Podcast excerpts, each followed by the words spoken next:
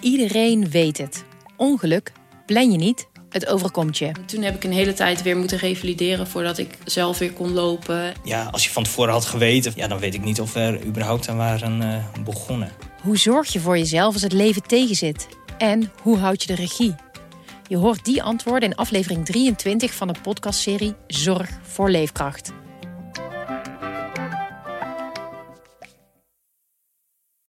En dan hoor je in één keer, Hanno is zoek. Maar je kan niet nergens zijn. Niet levend of dood. Is die vrijwillig weggegaan? Is die gedwongen? Of, of, of wat ook maar. Zou die gewoon ontvoerd zijn? Mijn naam is Iris van den Boom. En samen met Ditja Kabba ga ik op zoek naar wat er is gebeurd met Hanno. Een doodgewone vader die van de een op de andere dag spoorloos verdween. Hè? Hanno? Hoe dan? Waarom dan? Open Eind. Een podcast van het A D. Vanaf zevenentwintig mei te beluisteren via je favoriete podcast-app en ad.nl slash podcast.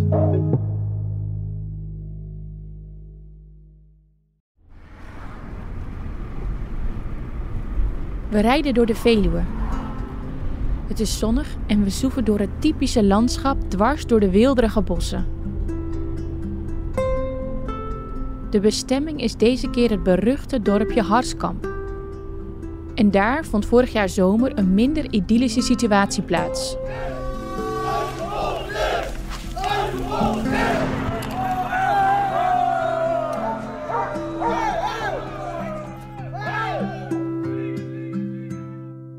een warme avond in augustus tweeduizend eenentwintig ontstond hier een heuse rel. Autobanden werden in brand gestoken en nazistische leuzen werden gescandeerd. Dingen als Auschwitz back for blacks. Niemand krijgt ons Harskamp kapot! achthonderd Afghaanse vluchtelingen zouden hier in dit dorpje worden opgevangen in een asielzoekerscentrum. En dat bracht zo'n tweehonderdvijftig protesterende mensen op de been. En onder die demonstranten waren veel jongeren die op zondag naar de kerk gaan. Wie, wie haalt het in zijn hoofd om in een dorp van drieëntwintig, vierentwintighonderd inwoners om achthonderd mensen neer te stallen, zonder enige informatie? Iemand die erbij was die dag is Bas Sturm, die je net hoorde. Wel als toeschouwer, benadrukt hij. Aan tafel zit zijn kerkgenoot Lia. Het verbaast hen niet dat het protest ontstond. Als hier een keer iemand loopt die uh, donker is, zeg maar... Dan word je gelijk als verdacht gezien. Mm-hmm. En dan nou. gaat die bijna gelijk op de app van hou hem in de gaten, want... Nou, dat is niet misschien. Ik heb het een keer meegemaakt. Nee, zo ben, ja, omdat je hier gewoon geen buitenlanders hebt.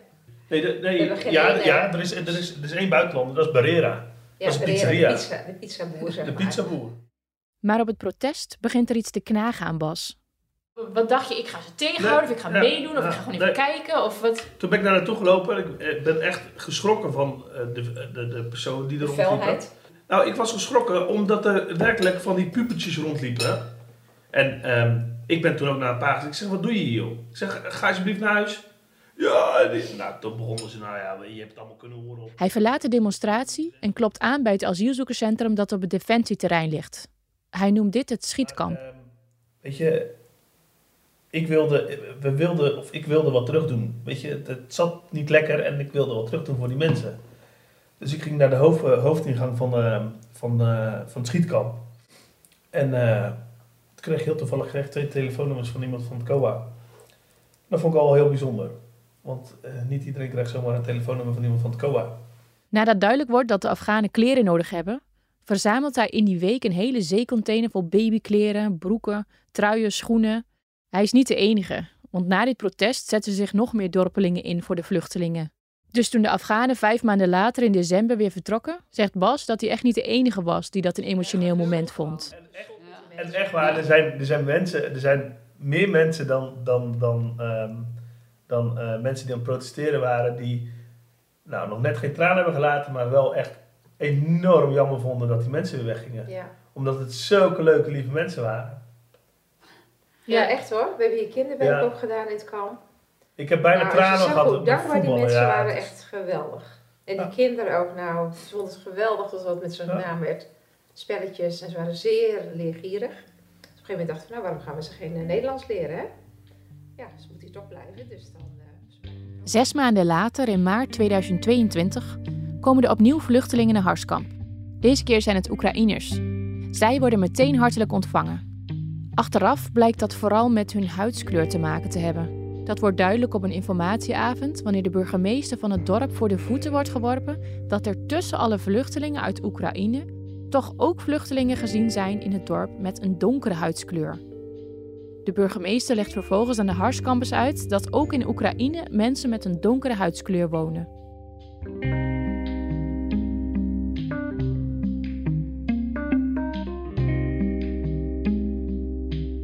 Dit is de podcast Bijbelbelt. Ik ben Jorine Haspels en ik maak dit verhaal met mijn collega Berendien Tetelepta. We zien een grote angst voor vreemdelingen onder orthodoxe christenen. Vooral van de islam moeten ze maar weinig hebben. Dat laten die rellen van vorige zomer extra hard zien. Waardoor komt dat nou? Dominee Belder, die ook in Harskamp woont, heeft al een theorie. Maar hij begint zijn uitleg met te zeggen dat de media de rellen misschien toch dramatischer hebben afgebeeld dan nodig was. Maar uh, ja, het heeft wel een achtergrond, een aanleiding. Hè? Dat, dat, dat was een vrij klein protest in feite rondom dat asiel. Nou, als je de foto's ziet, er zitten heel veel kinderen gewoon van de, ja. die groep zeven en acht hier op school zitten. Die stonden er ook bij, die worden dan allemaal meegeteld. Ja. Terwijl die denken van, hé, hey, er is iets te doen. We gaan kijken. Ja, maar het is natuurlijk wel, een, het was alsnog wel vrij heftig. Want u zegt het is een beetje aangezwengeld door de media, maar uiteindelijk als er ergens een asielzoekcentrum komt en mensen gaan echt protesteren op straat, dat is natuurlijk best logisch. Ja. Dat daar verslag van wordt gedaan, want het is best ja, wel extreem, toch? Ja, ja, ja, ja. Nee, dat is ook, ook, ook goed, maar uh, de indruk werd gewekt wat ik zei. Deze mensen ja, die blijven hier nu uh, gewoon voortaan. Uh, die moeten gehuisvest worden. Dus er kwam een hele verkeerde beeldvorming tot stand. Er zat een angst achter. Zat een angst achter, ja. Ja, ja, ja, ja een angst, uh, ook het gevoel, maar dan angst in de zin van, hé, hey, een stukje onrecht. Uh, uh, wij staan al jaren op de lijst voor een huis. Ja, alleen in principe... Belder snapt waar de heftige reacties vandaan komen. De angst onder Harskampers om achtergesteld te worden is groot. Er is een gevoel van controleverlies, zegt hij. Het gevoel dat je geen invloed hebt op beslissingen die ver weg worden gemaakt. Door zo'n grote organisatie als de C O A, die daarin de hoofdrol vervult. De C O A is daar niet heel zuiver in geweest. Ook naar, de, naar het gemeentebestuur niet. Het, het overrompelde de gemeente. Uh, dus het, het ging allemaal in, in stroomversnelling heel snel. Uh, ook de burgemeester werd pas in een vrij laat stadium erover ingelicht dat mensen hier zouden komen. Ja, toen, toen was heel de trein al in beweging. Dus ja, dat, dan is de kans dat er, dat, er, dat er een verkeerde beeldvorming ontstaat ook heel groot. Ja. Maar dan mondt dat nog niet overal uit, want C O A is overal zo. De C O A overvalt heel veel gemeentes met uh, ja. vanaf nu komen ze, komen ze hier wonen. Maar dat mondt niet overal uit in protesten, toch? Dat was natuurlijk hier van de zomer wel zo. Uh, dat was hier wel. En overal in het land is een woningtekort. Ja. Weet je, de angst. Maar goed, als je naar uh, uh, Groningen kijkt nu, uh, yeah. uh, ter Apel, ja, daar, uh, daar loopt de zaak ook wat uit de hand. Hè? Belder hamert erop dat de heftige reactie op de komst van de asielzoekers gezien moet worden als een incident. Zo zijn Harskampers eigenlijk niet, meent hij.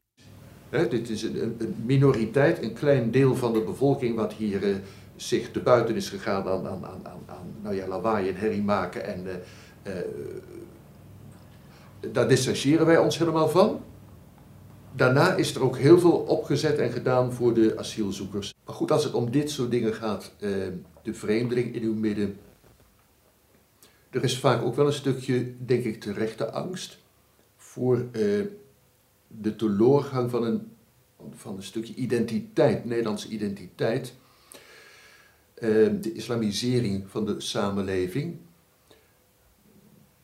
waar, waar S G P-raadsleden uh, zich dan voor gesteld zien. Op een gegeven moment natuurlijk de aanvraag om een uh, uh, moskee te bouwen. Ja, dat is natuurlijk wel een breekpunt, hè? Een, een, een heel lastig punt. De angst van de dorpelingen voor het onbekende snapt Belder wel. Dat heeft hij zelf namelijk ook. Hij verwijst naar een geloofsbelijdenis geschreven door een protestantse dominee in vijftien eenenzestig. Dan kom je in artikel zesendertig van de Nederlandse geloofsbelijdenis dat je alles weert hè, wat, wat, wat, wat uh, de zuivere godsdienst uh, uh, doet verwateren. Dat zat in dat artikel? Die... Dat, ja, in ja. artikel zesendertig, ja. Ja. Ja, ja, ja, ja. In dit oude document wordt in zevenendertig artikelen uiteengezet waar het protestantse geloof voor staat en waar het zich tegen verzet. En deze belijdenis is voor veel refo's belangrijk, omdat dit de manier is waarop zij de Bijbel en God zien. Dus eh, ik begrijp heel goed, ik zou dat ook heel moeilijk vinden om... Ik wil tolerant zijn naar, naar moslims toe. Eh, kijk, in de zestiger jaren werden natuurlijk massa's mensen uit Turkije en uit Marokko hierheen gehaald. Vanwege onze economie. Hè? Want de welvaart die moest uh, vooral uh, verder groeien, toenemen. Dus laat maar komen. Maar goed, die mensen hebben zich gesetteld. We hebben ze zelf hier naartoe gehaald. Hè? Dus ik vind het best heel wat om dan te zeggen, je mag niet dit of je mag niet dat. En zover gaat natuurlijk niemand om te zeggen, je mag geen moskee bouwen.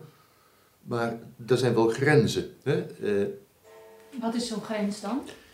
Het, het, het oproep tot het vrijdaggebed. Ik heb dat ook in, in Dordt uh, meegemaakt. Dan denk ik, ja, hey, dit vind ik toch wat anders dan kerkkklokluiden.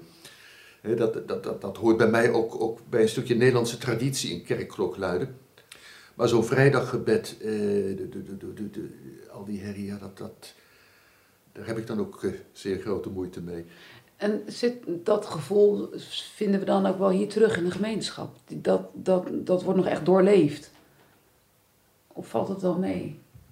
Um, ja, ik denk dat je wel een volksopstand zou creëren als je hier een uh, moskee uh, zou gaan neerplanten.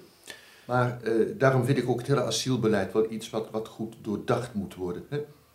Het is niet alleen de moskee... Maar het is toch een, een stukje islamitisch gedachtegoed waar we in de grote steden uh, uh, echt mee geconfronteerd zijn geworden de, de afgelopen jaren. Wat, wat, wat doet u dan? Salafistisch uh, gedachtegoed, uh, uh, islamitisch extremisme, uh, ja, ook de positie van de vrouw en noem maar op. Ik vind het wel opvallend dat dominee Belder de positie van de vrouw in de islam noemt als een probleem. Je zou denken dat hij als revo juist begrip heeft voor de sterkere rolverdeling van mannen en vrouwen. Revo's maken per slot van rekening ook zo'n sterk onderscheid tussen de rol van de man en de vrouw. Maar wanneer ik hem dat voorhoud, is die resoluut. In feite, de vrouw heeft één recht als het aanrecht. De vrouw blijft binnen. In Dordt zag je dat dan nog wel eens, hè? Die, die, die, die, die mannen die voor die vrouwen uitliepen. En... Uh... Ja, die vrouwen kwamen weinig buitenshuis, hadden weinig contacten, alleen maar binnen hun eigen gemeenschap. Heel kleine kring. Ja, maar die, weet u dat grappig is dat mensen die niet gelovig zijn of de reformatorische gezindten niet kennen, die zeggen dit ook over de reformatorische vrouw. Terwijl u weet dat het niet zo is, want u heeft net gezegd, zo is het niet bij ons. Kijk, dus de beeldvorming, en dat vind ik altijd wel jammer. Uh, Zeker ook in de media, wordt er een beeld neergezet van reformatorische christenen. Ik ben eens een keer gevraagd voor de televisie, voor een praatprogramma. Het beeld van de reformatorische vrouw berust op beeldvorming. Het beeld van de islamitische vrouw is wel waarheidsgetrouw in de ogen van dominee Belder. De islam wordt door veel refo's echt als vijandelijk gezien. Een bepaalde gelijkenis is dan volgens hen ook ondenkbaar.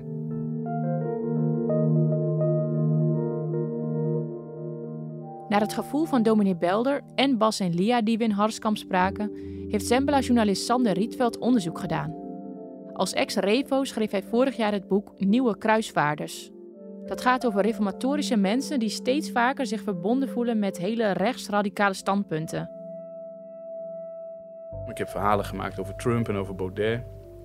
Toen zag ik in die, in die, uh, in die entourage van die partijen, van die politici, zag ik allerlei... Uh, mensen die ik kende, van vroeger ook kende, en mensen die dezelfde achtergrond hebben als ik. Uh, gelovigen, uh, rechtse, conservatieve gelovigen. En ik vroeg me af, van hoe kan dat eigenlijk? Hè, bijvoorbeeld een docent die ik had op de Evangelisch Hogeschool, Cor, dat is de huisbaas van Forum voor Democratie, die, die kende ik goed. Uh, uh, en dat soort mensen, die zag ik daar rondlopen. Dus ik vroeg me af, hoe kan dat eigenlijk? Hoe, wat trekt hen aan in, in dat populistische gedachtegoed? Tijdens zijn eigen jeugd zag hij hoe alles wat links is binnen de kerk werd bestempeld als gevaarlijk. Uh, ik ben ook opgegroeid met het idee dat de linkse kerk het christendom probeerde uit te roeien. Hè? En uh, dat, dat dat eigenlijk een soort, in de tijd van, het, van de Koude Oorlog, dat daar... Uh, ja, als de Russen kwamen, als de Russen kwamen was het gedaan. Kerk, ja. Exact, ja. ja. Mijn ouders smokkelden bijbels na achter het IJzeren Gordijn, bijvoorbeeld.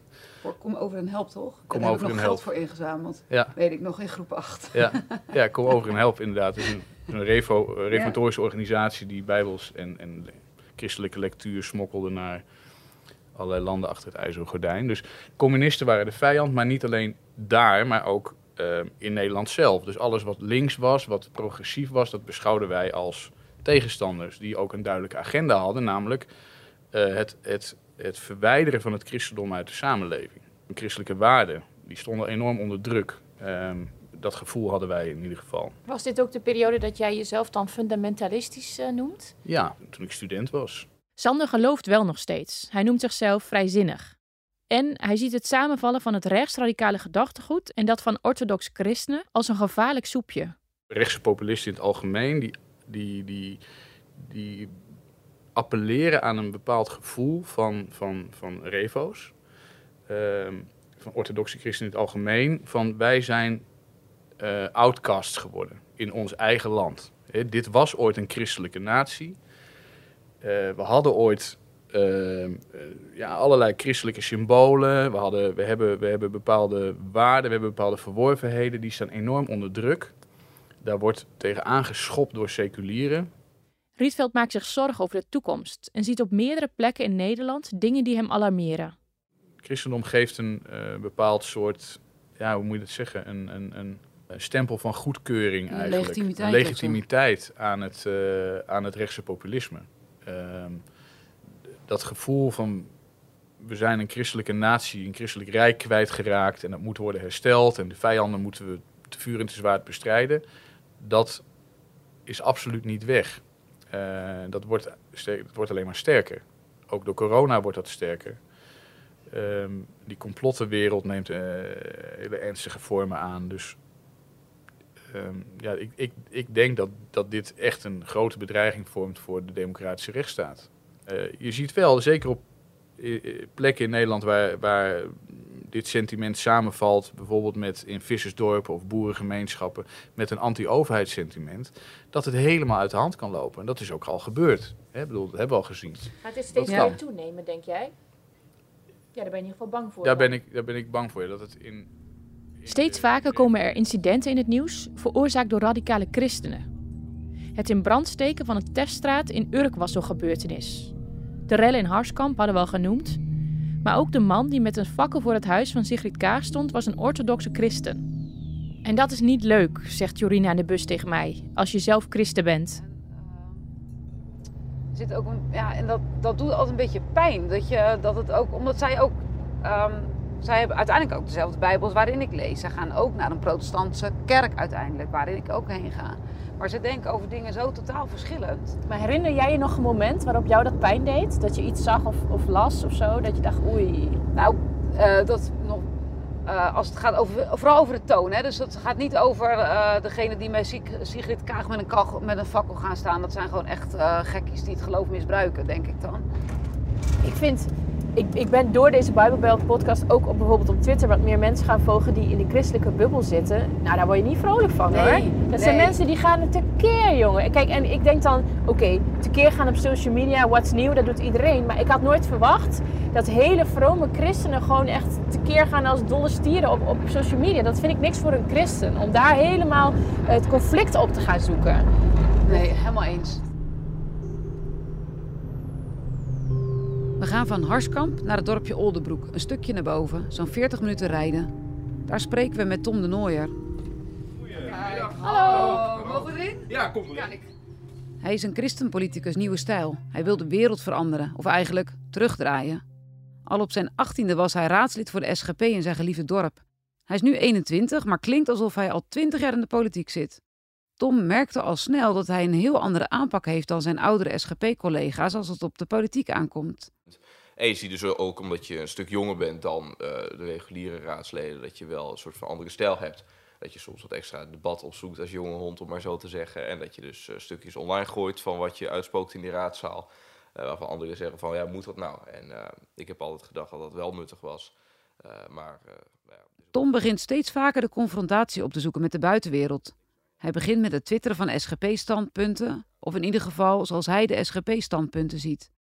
Zijn partijgenoten zijn er niet blij mee.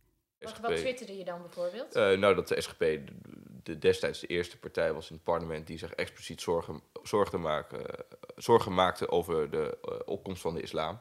Uh, dat doe ik zelf persoonlijk ook. Uh, en dat lokte reacties uit, want dat staat soms heel ver af van, het, uh, van de mainstream in Nederland. En ja, als het allemaal reacties oplokt, waarom zou je dat dan doen? Hè? Waarom zou je die controverse opzoeken? Terwijl ik denk van, draag gewoon uit waarvoor je het staat. En dat klopt dat wij heel ver van, het, ja, van de mainstream van Nederland uh, afstaan. Dus dat uh, lokt reacties uit. Maar die hoef je niet uit de weg te gaan. Want als je alleen maar mainstream wil zijn, kun je de partij beter opheffen, denk ik. Tom besluit uiteindelijk de S G P te verlaten. Hij heeft een eigen partij opgericht. Het Christelijk Verbond Oldenbroek. In zijn programmaboekje staat dat voor zijn partij familie het allerbelangrijkste is en dat regenboogvlaggen niet gehesen mogen worden in zijn gemeente. Ze zijn hem een doorn in het oog.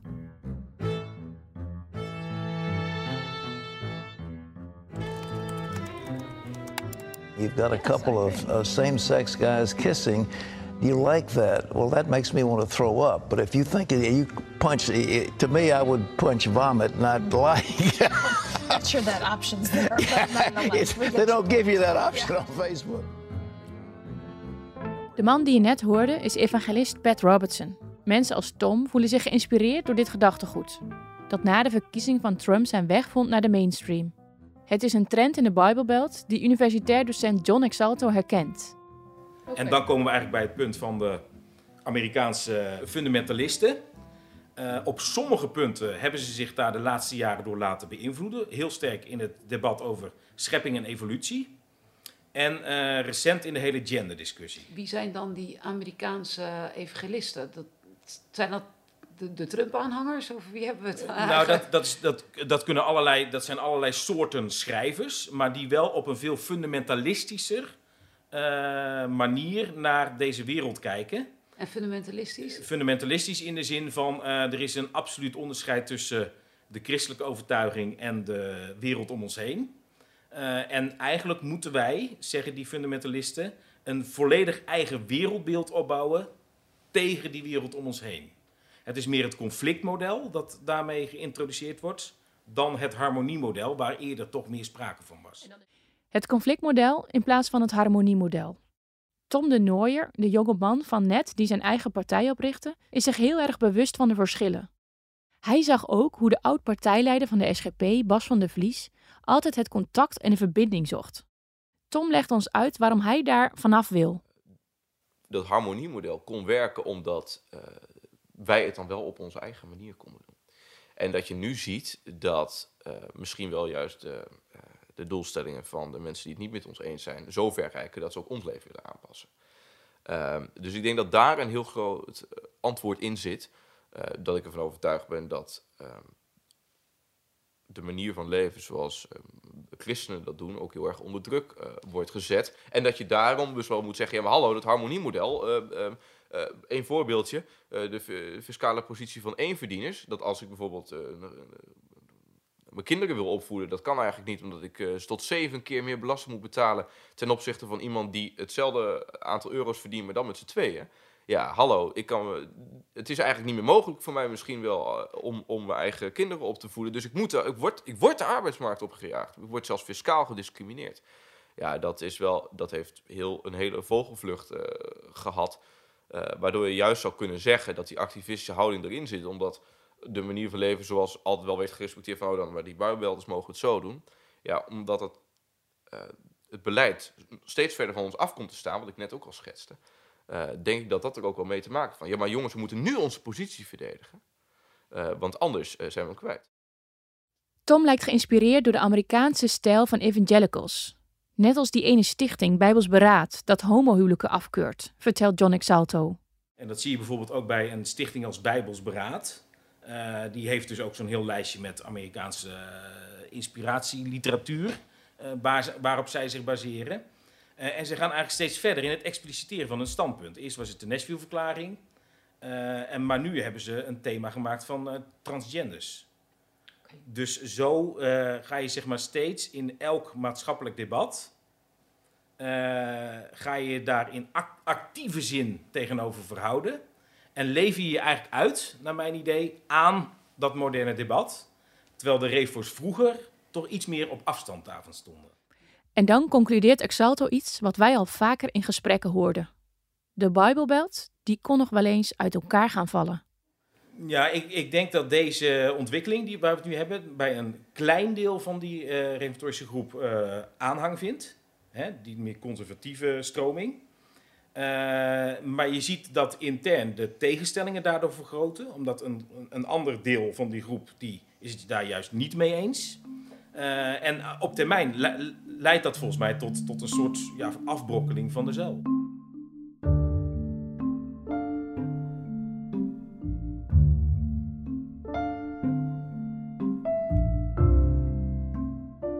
Onze reis is nu ten einde. In het begin van de serie vroegen we ons af, kunnen refo's overleven in de toekomst? Zij zelf voelen zich in elk geval echt bedreigd, vertelden ze. Maar ik denk dat het toch wel meevalt, dat het alleen maar een gevoel is. De vrijheid van godsdienst is echt heel groot en ze hebben bijvoorbeeld met hun scholen heel veel meer vrijheid en mogelijkheid om het eigen gedachtegoed uit te dragen dan in het buitenland. Als je puur naar de feiten kijkt, dan klopt het denk ik wel wat je zegt. Er zijn nog niet letterlijk vrijheden nu ingeperkt, maar de druk om te veranderen is er wel. En die voelen de refo's. Ik denk niet dat er over tien of over twintig jaar nog ruimte is om een homoseksuele relatie af te wijzen bijvoorbeeld. Ik kan wel zeggen dat ik mijn beeld heb bijgesteld van de refo-gemeenschap. Of wij allebei misschien wel. Ze zetten regels langzamerhand overboord en houden anderen weer in stand omdat ze dat een goede christelijke leefwijze vinden. En of ik dat er nu mee eens ben of niet, dat vind ik wel mooi. Maar er zit een kantje aan wat maar steeds aan ons allebei blijft knagen. Het is zo zwart-wit. Wat nu als je als vrouw niet per se zo'n zorgend type bent en wil werken? Of de Bijbel net even iets anders interpreteert? En ik vind zelf ook dat ze een beetje geobsedeerd zijn door het onderwerp over transgenders, homoseksualiteit en de positie van de vrouw. Bij mij ligt het accent veel meer op hoe ga je om met je medemensen, met de wereld. Ja, eens. En dan vraag ik me altijd af, wat zou Jezus doen? Zou hij naar de mensen voor in kerkbanken gaan en zeggen, jongens, wat zijn jullie hier goed bezig met al die regels? Of zou hij naar de outcasts gaan die buiten de boot zijn gevallen en buiten de kerk zijn geraakt? En dan denk ik toch het laatste.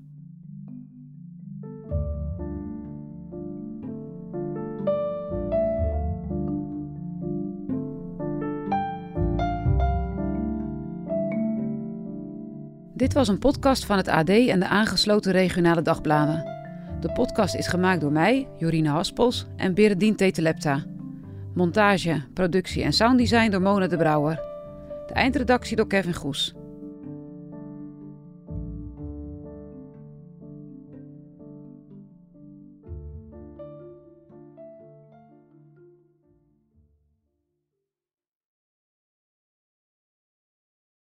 Mijn naam is Willem Hinskens. Je hebt gezegd, ben je niet kanker? Wat denk je van je, G? Dit is mijn verhaal. Niks te klaar, broer. Ik ben niet met de klaar, door. Loop naartoe, haal uit. Een verhaal over een mishandeling. Kanker, bitch, broer. Mijn mishandeling. dertig jaar geleden in een stadspark in Deventer. Ook ik werd belaagd, geslagen en geschopt. In deze podcast ga ik dertig jaar na mijn mishandeling alsnog de confrontatie aan met mijn belagers. Niet om verhaal te halen, maar om in gesprek te gaan. Luister Klappen, een nieuwe podcast van het A D en de aangesloten regionale dagbladen.